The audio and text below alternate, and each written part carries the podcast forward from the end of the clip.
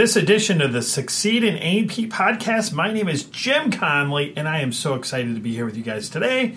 We're going to do a solo show again, and I am somewhat surprised. I know we've done a show similar to this um, in terms of the format and the topic, but what I want to talk to you guys about is a really fun one. It's also a challenging aspect of the course, and it's how do you enhance the physiology coverage in your A&P courses. And I will talk about some of the assets that we have here um, at McGraw Hill Education. I might even wiggle in some other things too that uh, you might find out in the world.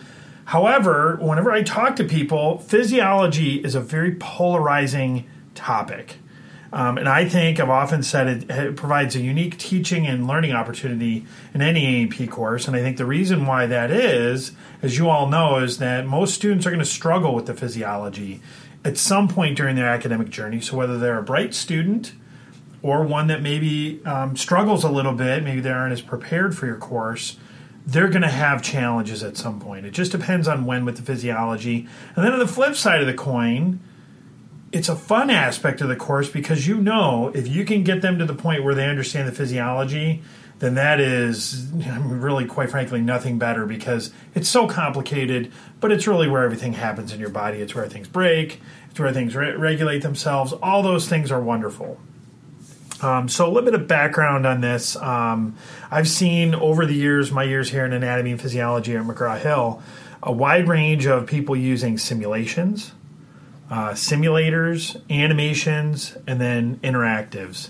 Some of the best things that I've ever been involved in, and I'm this kind of person anyway, where I like getting around and moving. Um, I have a young son that does the same thing, sometimes to the chagrin of uh, our family members. He's all over the place sometimes.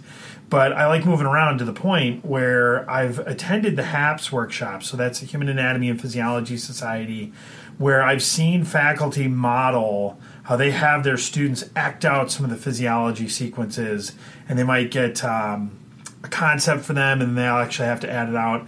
And I remember uh, one that I was involved in was playing out the role of acting out the uh, action of a sarcomere, which was a lot of fun.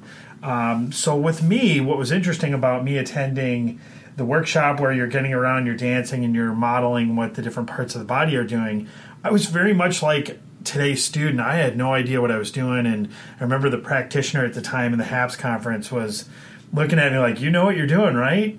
And clearly, I didn't. So I, I can relate to what your students are going through. Um, so I think the thing that's important, and you guys all know this, is the struggle with physiology is going to be really twofold. It's a cellular topic. Um, you can't really see what's happening, and for that, um, it's kind of mysterious. Sometimes I hear students say it's like voodoo. They don't know what's happening.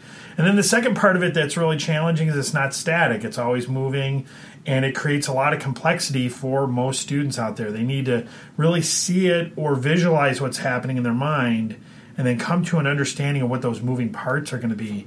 And that's really, a, I think, a unique opportunity and challenge for all of us as educators and then for us on the McGraw Hill side as publishers. So, whenever I ask each of you, the instructors teaching these courses, about physiology, I've watched and observed two quick reactions. You guys either get really excited or you get frustrated a little bit. And I think your excitement, from what I've been able to ascertain, is your love of the science and how you want your students to really understand you know the elements of muscle contraction, osmosis diffusion, uh, could be glomerular glomerular filtration, micturition, any of those things. You guys want them to really understand it, and when you look at your frustration, it always comes back to your students don't have the basic knowledge of how to really move through and acquire some of those concepts. And so, whenever I ask any of you, I, I hear a lot of talk about animations and I think animations, as I've say, stated on this podcast before, they come in all forms, shapes, and sizes, and you can find just about anything out on the interwebs. You can find YouTube videos and anything you want to find out there. Uh, there are some that are good, some that are not.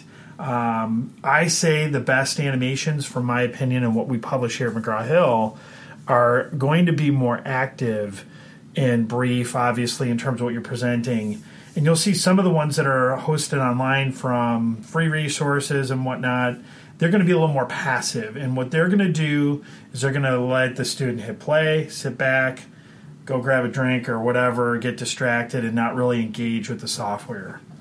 And um, I think also too one of the things that I see out there whenever I watch students is sometimes they get lured into finding anything and everything online. And I think there's an inherent danger. Not to say that there aren't good resources out there, but I'm of course biased. Um, as an employee of a publishing company, we peer review our assets and we really encourage a high level of interactivity. We like the brevity of our, our assets as well. But I think peer review and really going through and cleaning up what you're presenting digitally, that's an expectation that we provide here as a publisher. Where sometimes you have these free resources out there, they don't really have to um, really hold themselves to that kind of standard because free is free. Um, so in 2010, this is uh, a little bit earlier in my career here at McGraw Hill, we developed a, a, groundbreaking set of interactives for anatomy and physiology, and they were based on the concept overview approach that uh, Valerie Loughlin, Terry Bidle, and Mike McKinley had in their McKinley AP textbook. Um, we started calling these assets for a while physiology interactives, and now, not a big surprise, we've changed our mind and, and said we're going to go back to the concept overviews, um, interactives, but really it comes down to the physiology. And what these assets, these interactives that we've published, what they're going to do is they're going to cover key physiological processes and difficult concepts. But what I love about them more than anything is they're going to put the onus and the challenge and the exploration and the ownership of the animation in the hands of your student. And they're going to be gated, so if your student isn't getting the concept, then it's not going to animate but I absolutely love what these assets will do. And I'm going to give you a quick story. So, I was um, at a local community college a number of years ago when we were presenting and publishing these. We did uh, student focus groups. We had roughly 5,000 students at the time that went through and tested these assets. And I was lucky enough to uh, follow an older gentleman. Um, and he gave me permission to talk about this. He said, uh, No problem. He's kind of a colorful guy. His name is John 55 years old, going back to be a nurse, and um, he's a book guy. He is a great student. Um, at the A&P 1 level, he got a 92 on his final exam, and there's a reason why I'm mentioning that. Um, so he went through one of our interactives on um, the conductive segment and the nervous system, went through it, did a bunch of things in the software, and he started doing this huge celebration. Well, me being an energetic, passionate person, I immediately said, "Oh my goodness, I got to find out what he's doing." And so I went over and I said to John, "I said, John, what what is going on?" He said, "I finally got it, Jim." And so we had a quick conversation, and I asked him why. Why did you finally get it? And he said, "Well, you know what's cool? You know, I've read your book because um, he was using McGraw Hill book at the time.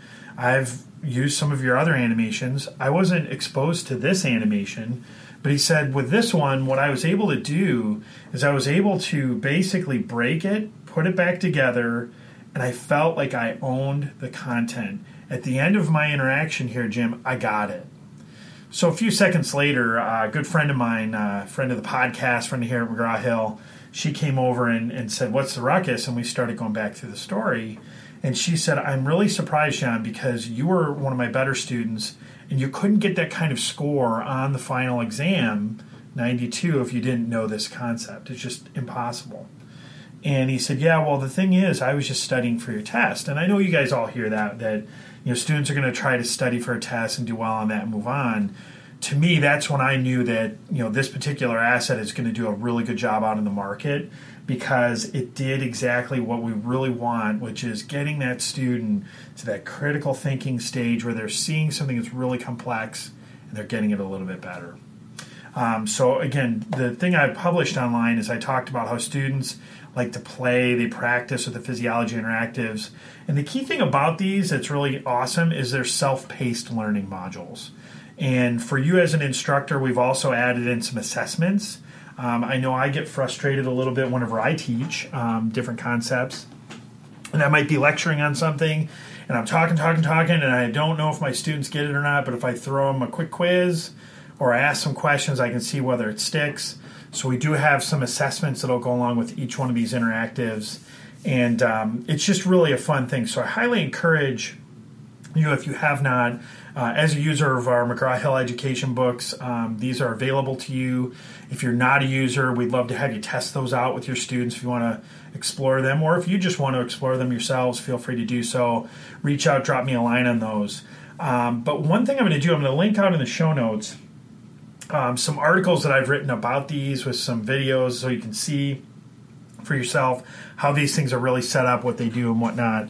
But uh, one thing that I get asked a lot is well, two things. The the most common question is when are you going to build more? I think it's the number one thing, and I think that's a testament to how valuable these assets are. So the good news is we're going to be publishing here shortly four brand new ones, and we we did this whole process where we're going to publish these for a specific reason. So we're doing blood pressure. There's going to be adaptive, innate immunity, and then uh, endocrine will be the next one. So those will be the four. So there'll be blood pressure, adaptive immunity, innate immunity, and then endocrine. Obviously, those areas are really difficult, and we're going to continue building those. Um, so if you do have some specific thoughts or feedback on which ones we need to build next, definitely want to hear from you, or um, you can send either me an email or Matt Garcia on my team, and we'll make sure we prioritize those and, and put them on the on the list anyway. So once you get into these, you might ask, and often I hear, how do I use them as an instructor? So I'm going to go through the four quick ways that you can use these in your course. Um, you can access these interactives through the instructor library that we have in Connect, and that's offered for any one of our brands. Then, um, if you're in Connect, you can actually take some of the modules for each of the interactives and assign those. And if you're not sure in your book where these are located, reach out. We've got a nice little grid that'll outline where these are, what chapters, so you can go find those.